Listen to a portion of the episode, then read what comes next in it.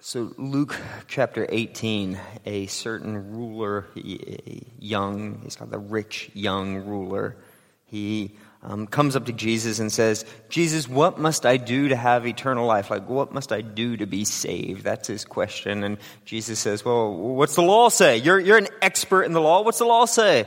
Um, how do you read it? And the expert in the law says, Well, you should um, love the Lord your God with all your heart mind, soul, and strength, and love your neighbor as yourself. And Jesus is like, that's exactly right. That's exactly right. Like, go do that and you'll live.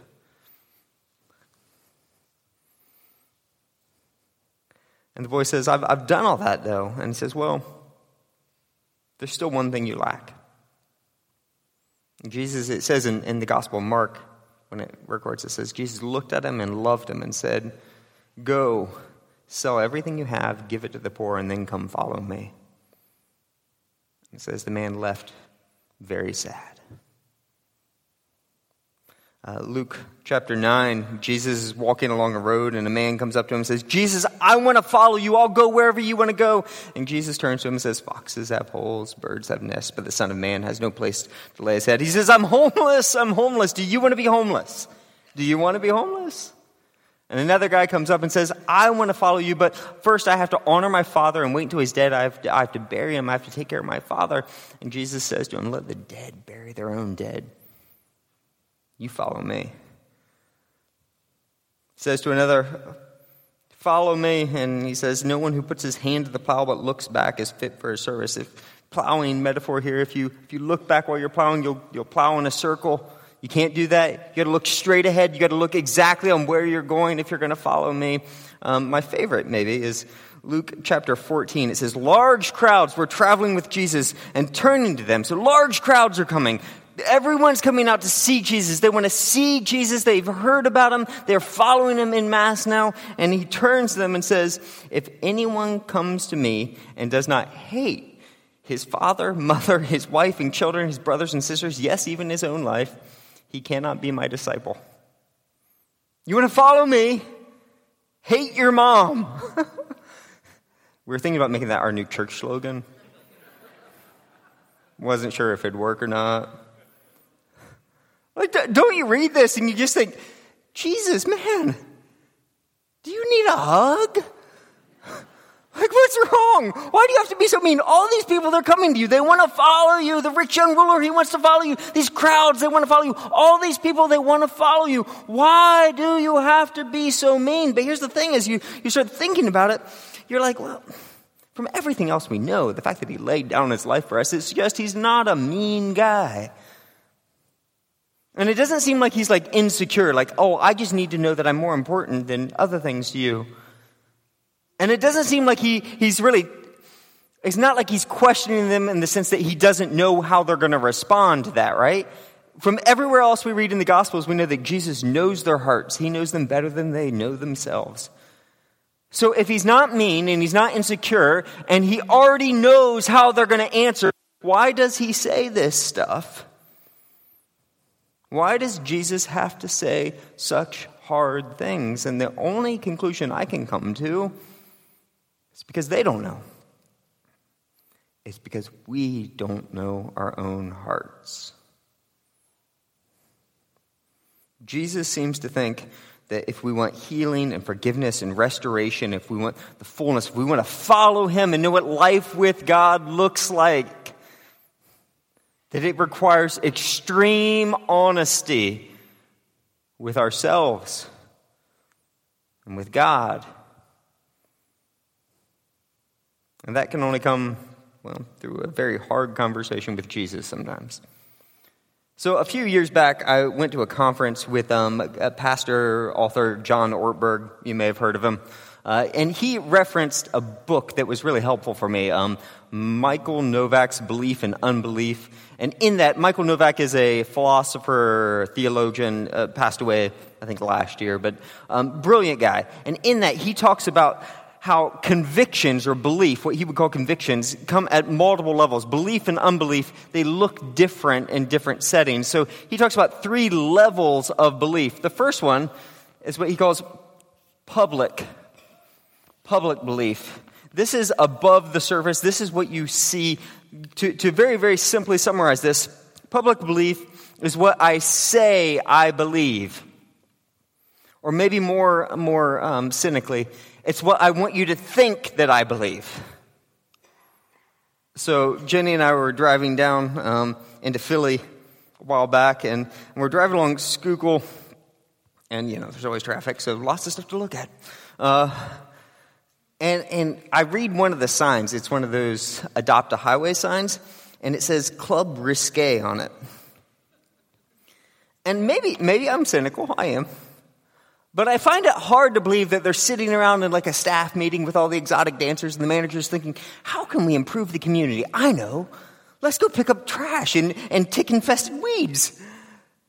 Like, are they doing that because they want to be, they know when you're picking your topless bar, you want the community minded one? It could be. Could be. Or it could be that there's a free sign right there.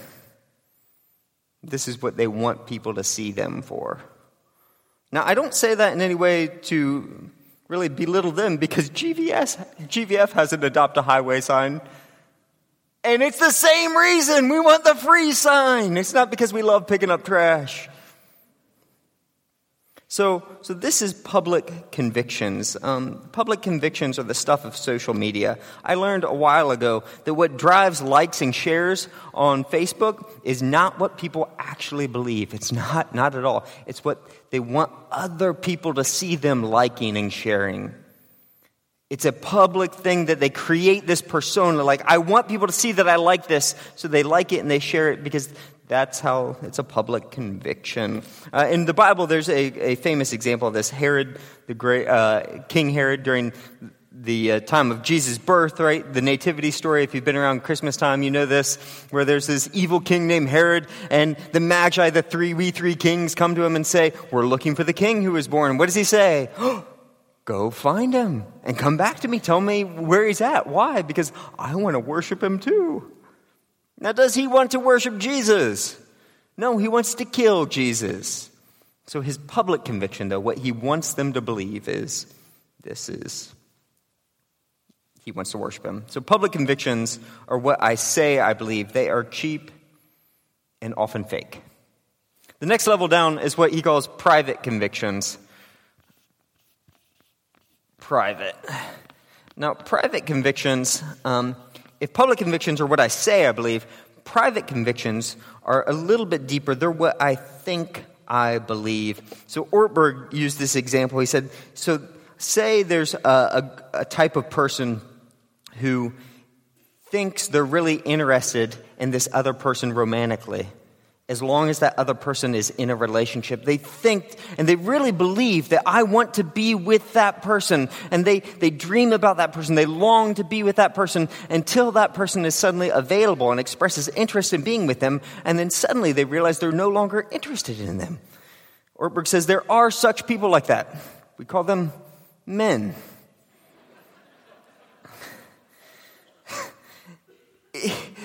Does the man think that he wants to be with her? Yes, he sincerely believes that. It's a private conviction, but when it's tested, you see, ooh, he doesn't really believe what he thinks he believes. In the Bible, we see the famous, famous example of this in, in Peter. The night Jesus is going to be betrayed, he looks at his disciples and says, You, you're going to be scattered.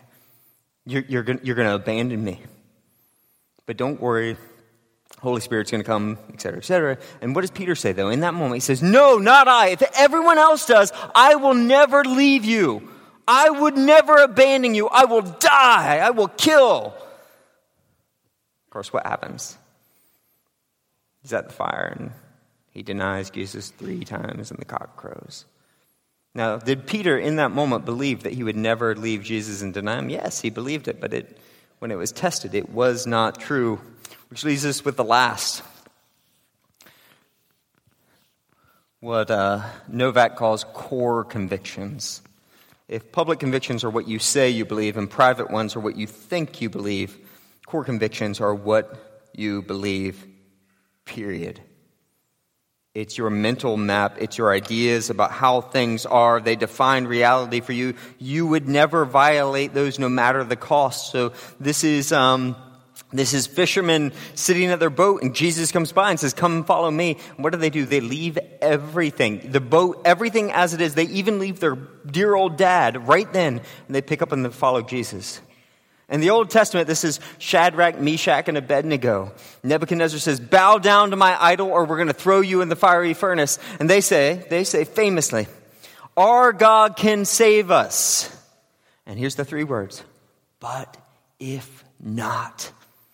But if he does not save us, we would still never bow down to you. We will literally be thrown into the fire and die because it's a core conviction. It's what we truly believe. The Apostle Paul, he's sitting in prison facing possible death. And what does he say? I consider it all rubbish. Rubbish. I would give it all away. I would be in prison forever. I would die compared to the surpassing greatness of knowing Christ Jesus, my Lord. I want to know him. I want to share in the fellowship of his sufferings. I want to know him. It's a core conviction, even in the midst of suffering, even when everything's taken away, even when he's facing death. And probably the, the biggest example is Job, right? He loses his family, he loses all of his money, he loses his house, he loses everything except his nagging wife. And then his friends come to cheer him up. And he's sitting there on the pile of rubble. He's lost everything in his life. He's scraping his, his open wounds with the shards of, of, of pottery that are around him. And what's he say? The Lord gives and the Lord takes away. Blessed be the name of the Lord. And in that moment, if you bless the name of the Lord in that moment, you know it's a core conviction. So, so this is what we say we believe, this is what we think we believe, and this is what we believe. My public convictions may be fake, my private convictions may prove false, but I will not violate my core convictions. It's my belief that does not change no matter the circumstances. It makes it through the testing every time. Now, do you see the problem with this?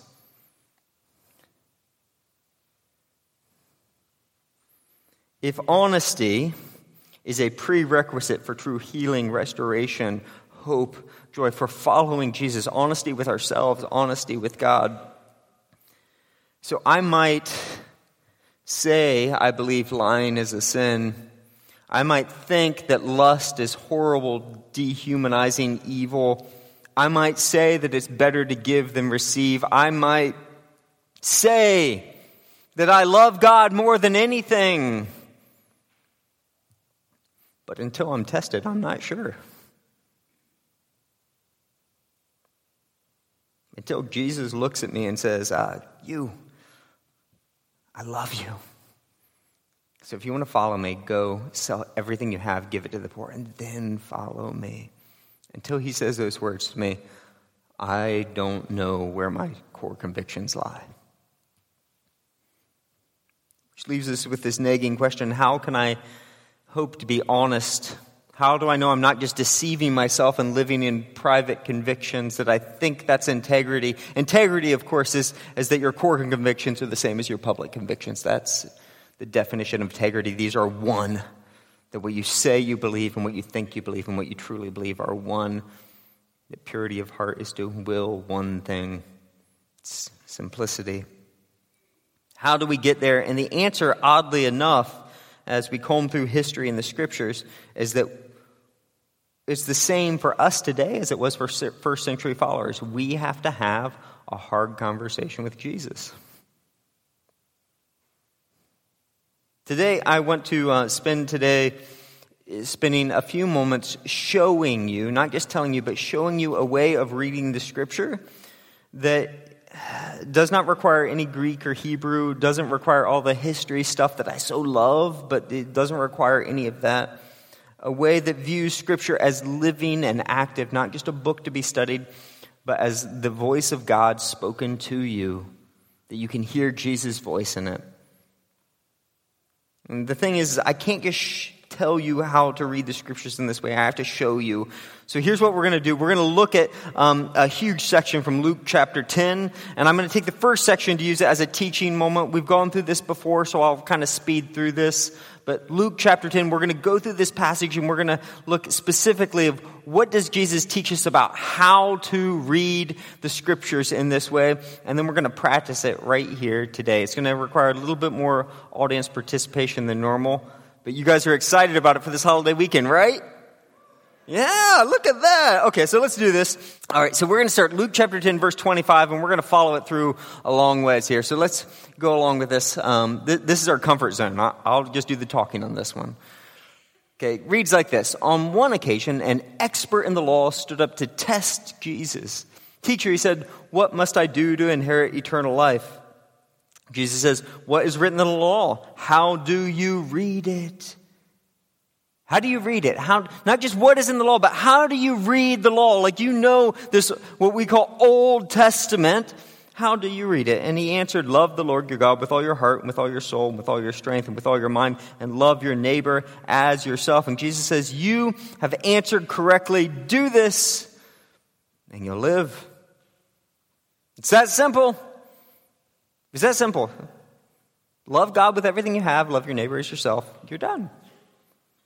But it says, verse 29, but he wanted to justify himself. I want you to hear this. Um, the man, he knew the right answer. He had already studied the text. He was an expert in the law. He knew that what is he supposed to do? Um, but he wanted to justify himself. What does that mean? That means he knew that he wasn't loving God with all that he had, with all that he was. He knew that he wasn't loving his neighbor as himself. So rather than weep before God and say, God, I'm not living up to your standard, I can't do this, he wanted to justify himself. Our word for this is when your righteousness is not dependent upon what God gives you, it's upon what you do. When you justify yourself, we call that self righteousness. So we ask Jesus, Who is my neighbor? Let's do a text study. Let's objectify this, depersonalize this. So, like, if we look at the semantic range of the word neighbor, who is my neighbor specifically? Who do I actually have to love as myself? Because the man knew that he did not love others the way he loved himself. So he wants to narrow the semantic range of neighbor, therefore he can get around obeying this law. In reply, Jesus said, a man was going down to Jerusalem from Jericho. I want you to see this. Rather than, rather than get into that, Jesus could have done this. He could have said, well, let's say, here's all the five definitions of neighbor. Here's what it means. But he doesn't go that route. Instead, what Jesus does is he paints a picture. He says, there's a guy on this actual road. He was going from Jerusalem down to Jericho. And this path, as everyone knew at the time, was really, really dangerous. Along the way, what you expected to happen, this, this good Jewish man was set upon by robbers, beaten, beaten, beaten. All of his stuff was stolen. He's left on the side of the road, left for dead. He's sitting out there baking in the sun, and, and a man comes by. This man could be a salvation. It's a priest. But what does he do when he sees him? He passes by. He won't, won't help the man. And then a Levite, so a, a guy in full-time ministry, sees the man again and he, he does the same. He sees the man and he refuses to help him. He passes by. There might be reasons for that, but for whatever reason, he does not do it. And then a Samaritan, and these are the most hated people of the Jews. Like people that they literally compared to dogs, the person that you despise, the person you can't stand, the person who disgusts you. That guy comes up, picks him up, binds up his wounds, sets him on his own donkey, takes him to the inn, pays for his care, and says, If anything else is needed, I'll come back and I'll pay that too. And then at the end, Jesus says, Now, which of these three do you think was a neighbor to the man who fell into the robber's hands? He says, Now, I want you to enter that picture, I want you to enter that story. If you want a definition of neighbor, you have to enter into this story. The expert in the law replied, The man who had mercy on him. Some think he can't even say the word Samaritan. That's why he just refers to what he did as opposed to who he is. Jesus told him, Go and do likewise. Jesus shows him and us a way of reading the scriptures, get this, that is participatory and personal. Like, if you really want to know the meaning, you have to experience it. You have to put yourself into the story. You have to live in that. You have to live the commandment. You have to participate in it. So it's not enough to know the technical definition of neighbor. I have to be a neighbor. That's how you know what neighbor is. We have to experience it. So get this it's not enough to have the right, the correct answers. For Jesus, that's never enough. You have to have the right heart. If God just wanted us to have the right answers, He would have like given us Google and a, and a wiki document, right? He would have given us this manual of like step one, step two, how you respond, technical definitions. But as you go through the scriptures, you find none of that. None of that. What do you find? You find a collection of songs, stories, poems, letters. God gave us a Bible that intentionally forces you to stop, slow down, enter into the story, sing the song, say the prayer, act out the worship. That's the only way you can possibly know what it means. Jesus invites him and us to read the scriptures in a way that is inextricably participatory and personal. He invites us to come into the story. And can I just say, this is not a new way of reading the scriptures. If you go all the way back to Deuteronomy, when Moses is leading the people out of the, uh, almost to the promised land after 40 years of, of wilderness, what does he say? Deuteronomy chapter 6, he says, now, all this that you've heard, all this word of God, I want you to take it. And I want to talk, I want you to talk about it when you're, you're sitting at home and when you're walking along the road and when you're lying down and when you're at the table. And I want you to take it and I want you to nail it to the sides of your doorpost. I want you to wear it on your arms and on your foreheads. I want it to shape everything you think and do. I want it to be everywhere in your life. You have to live it. If you want to understand the Word of God, you have to participate in it maybe a more visceral picture is Ezekiel chapter 3. God gives him the scroll, the word of God, and says, Eat it. Eat the book. Like you have to chew on it. You have to ingest it. You have to make it part of yourself. It has to go through your digestive system. Like that is the picture of what you have to do. You have to experience it. It has to become part of you. Interestingly, uh, John the Revelator picks this up in, in, in the Revelation, book of Revelation, and he eats it at the beginning of the book of Revelation. He eats the scroll from the angel, and then I personally think that the correct reading of the book of Revelation is from that point on is John vomiting up the word of God for the rest of it, because he says he ate the scroll and it became sour in his mouth. That's what the book of Revelation is. John chapter 5, Jesus is talking to some experts in the law and says, John chapter 5, verse 39, You diligently study the scriptures because you think that by them you'll inherit eternal life. These are the scriptures that testify about me. Yet you refuse to come to me to have life. That if you're reading the scripture, if you're reading the scripture and it makes you smarter, but it does not lead you to Jesus, if it doesn't lead you to a personal encounter with Jesus, you're reading the scripture wrong. You don't know the scripture. So, how do we do this? For the next few minutes, we are going to talk about how do you read it? The same question that Jesus asked the expert in the law back then and I'm going to lead you through an ancient practice that is uh, an abbreviated version of that called Lectio Divina. It's a called sacred reading, and it's really fairly simple. But the idea behind it is this: that our reading and study of Scripture should never be separated from our prayer, never be separated from worship. That it's one, that reading and worship and prayer should all be one action together. If you're really interested in this, you want to pursue it more, there's a really good book by uh, Chris Webb. Uh, it's called Fire of the Word, worth checking out. If you're brand new to church and you've never heard any of this before, don't worry, um, this will be over soon. So here's what's going to happen. I'm going to read one text, just the very next text in the book of Luke here. I'm going to read it three times, and each time I'm going to pause and give you some instructions on how do we experience the text for this reading. And then I'm going to give you a minute or two to just pray and reflect and live in that moment and meet Jesus in the text. Um, we're going to close out then with a song. In fact, I'm going to ask Rob. Rob, if you're available, if you would come out and help us out with this. Where we're going to start today is um, it's really an image, and I want to start as we prepare ourselves to actually listen to God, the same way we start with a reading of Scripture every time we come together. I, I want to encourage you to put yourself in a listening position. We are created, body and soul. We're created to worship God with our heart, mind, soul, and strength. That we meet Him, we connect with Him the same way we connect with one another. That it is not purely an intellectual, cognitive thing, but it's a bodily thing. So I'm going to encourage you now to, to position your body in a way that you want to listen and meet Jesus.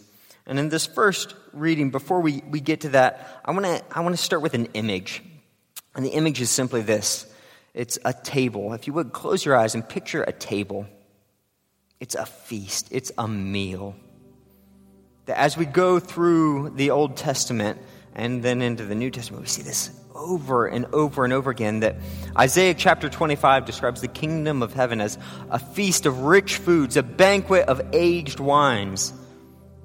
Psalm 23 at the end, after you go through the valley of shadow of death, it says, you prepare a table before me in the presence of my enemies.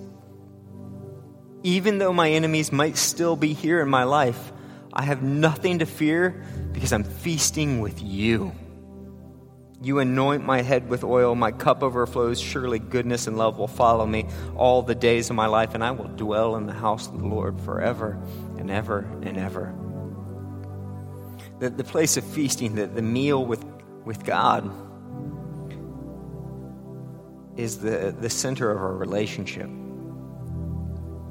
So, as you prepare your heart, I just want to give you one phrase to focus on, and it's from Psalm 16, verse 5. And it reads like this I'll read it a couple times. Lord, you alone are my portion and my cup.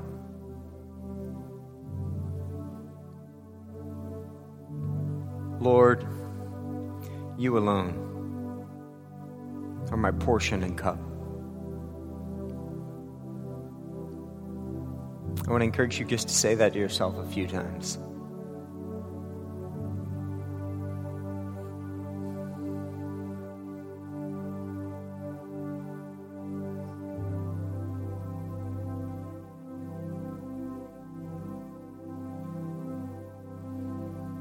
as distractions come in, as they inevitably do, don't uh, don't be anxious. Just give them give them to God. You're at the table with Him. If a distraction comes, a worry, a fear, sin, guilt, anger, whatever's coming up, if it comes out, you're at the table to talk to Him about it.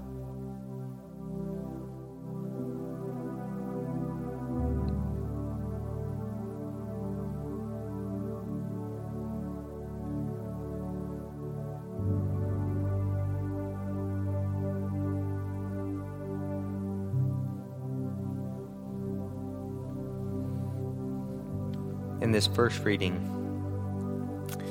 your only job is to hear. Just hear the Word of God. Like, really hear it. Let the words penetrate your heart, mind, soul. Even feel the words. Luke chapter 10. As Jesus and his disciples were on their way, he came to a village where a woman named Martha opened her home to him. She had a sister called Mary who sat at the Lord's feet listening to what he said. But Martha was distracted by all the preparations that had to be made. She came to him and asked, Lord, don't you care that my sister has left me to do the work by myself? Tell her to help me. Martha, Martha, the Lord answered. You are worried and upset about many things, but few things are needed, or indeed, only one. Mary has chosen what is better, it will not be taken away from her.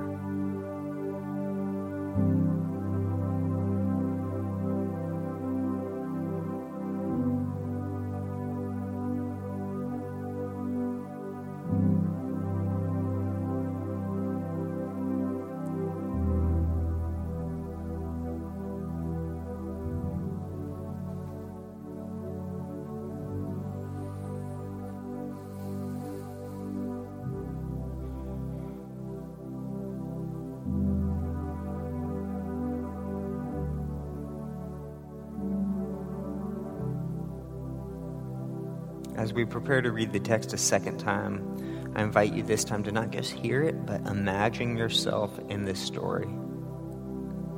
This time, engage your mind. Like, place yourself in the scene. Imagine yourself in the room, standing in the doorway, looking at Mary, making herself at home on the floor with the rest of the men while Martha's growing in frustration. Smell the food cooking. Look around the room and see this small house packed with 12 disciples in Jesus. Feel the hot Middle Eastern air. Like, be in that moment. What do you see? What do you feel? What do you, what do you notice? In this reading, specifically, I'm going to ask if, if there's a word or phrase or image that, that God might want you to hear, like, what is that?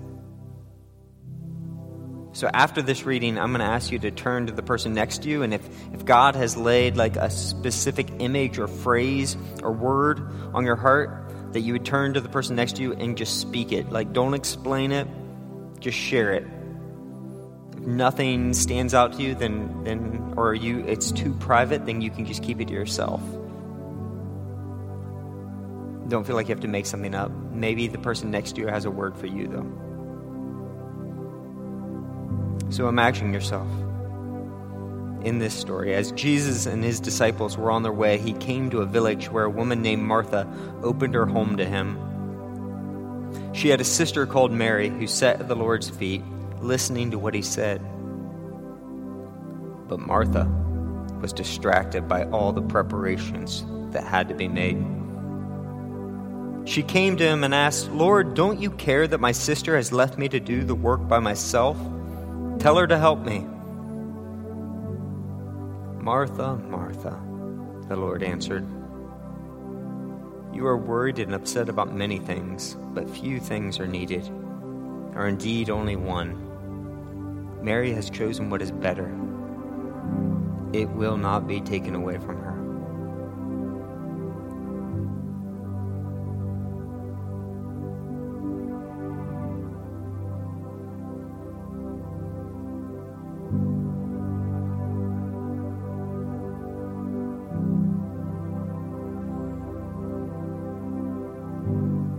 There's a word or phrase or image that, that sticks out to you that you feel like God might be have impressed upon your heart or it just stood out to you.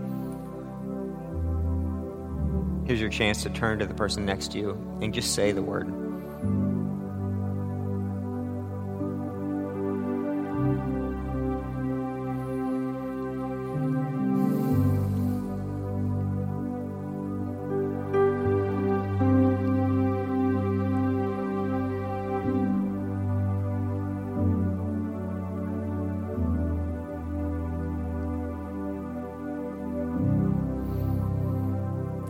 Clinging to that word or phrase or image as in this last reading, I want to remind you that the whole point of reading Scripture is to draw us to Jesus.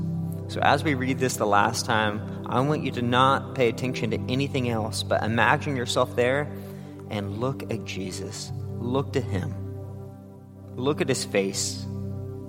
What does He want to say to you? What does He want you to know today?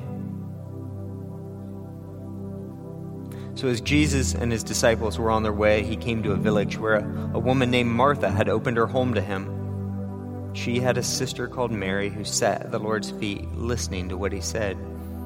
But Martha was distracted by all the preparations that had to be made. She came to him and asked, Lord, don't you care that my sister has left me to do the work by myself? Tell her to help me. Martha, Martha, the Lord answered. You are worried and upset about many things, but few things are needed, or indeed only one. Mary has chosen what is better, and it will not be taken away from her.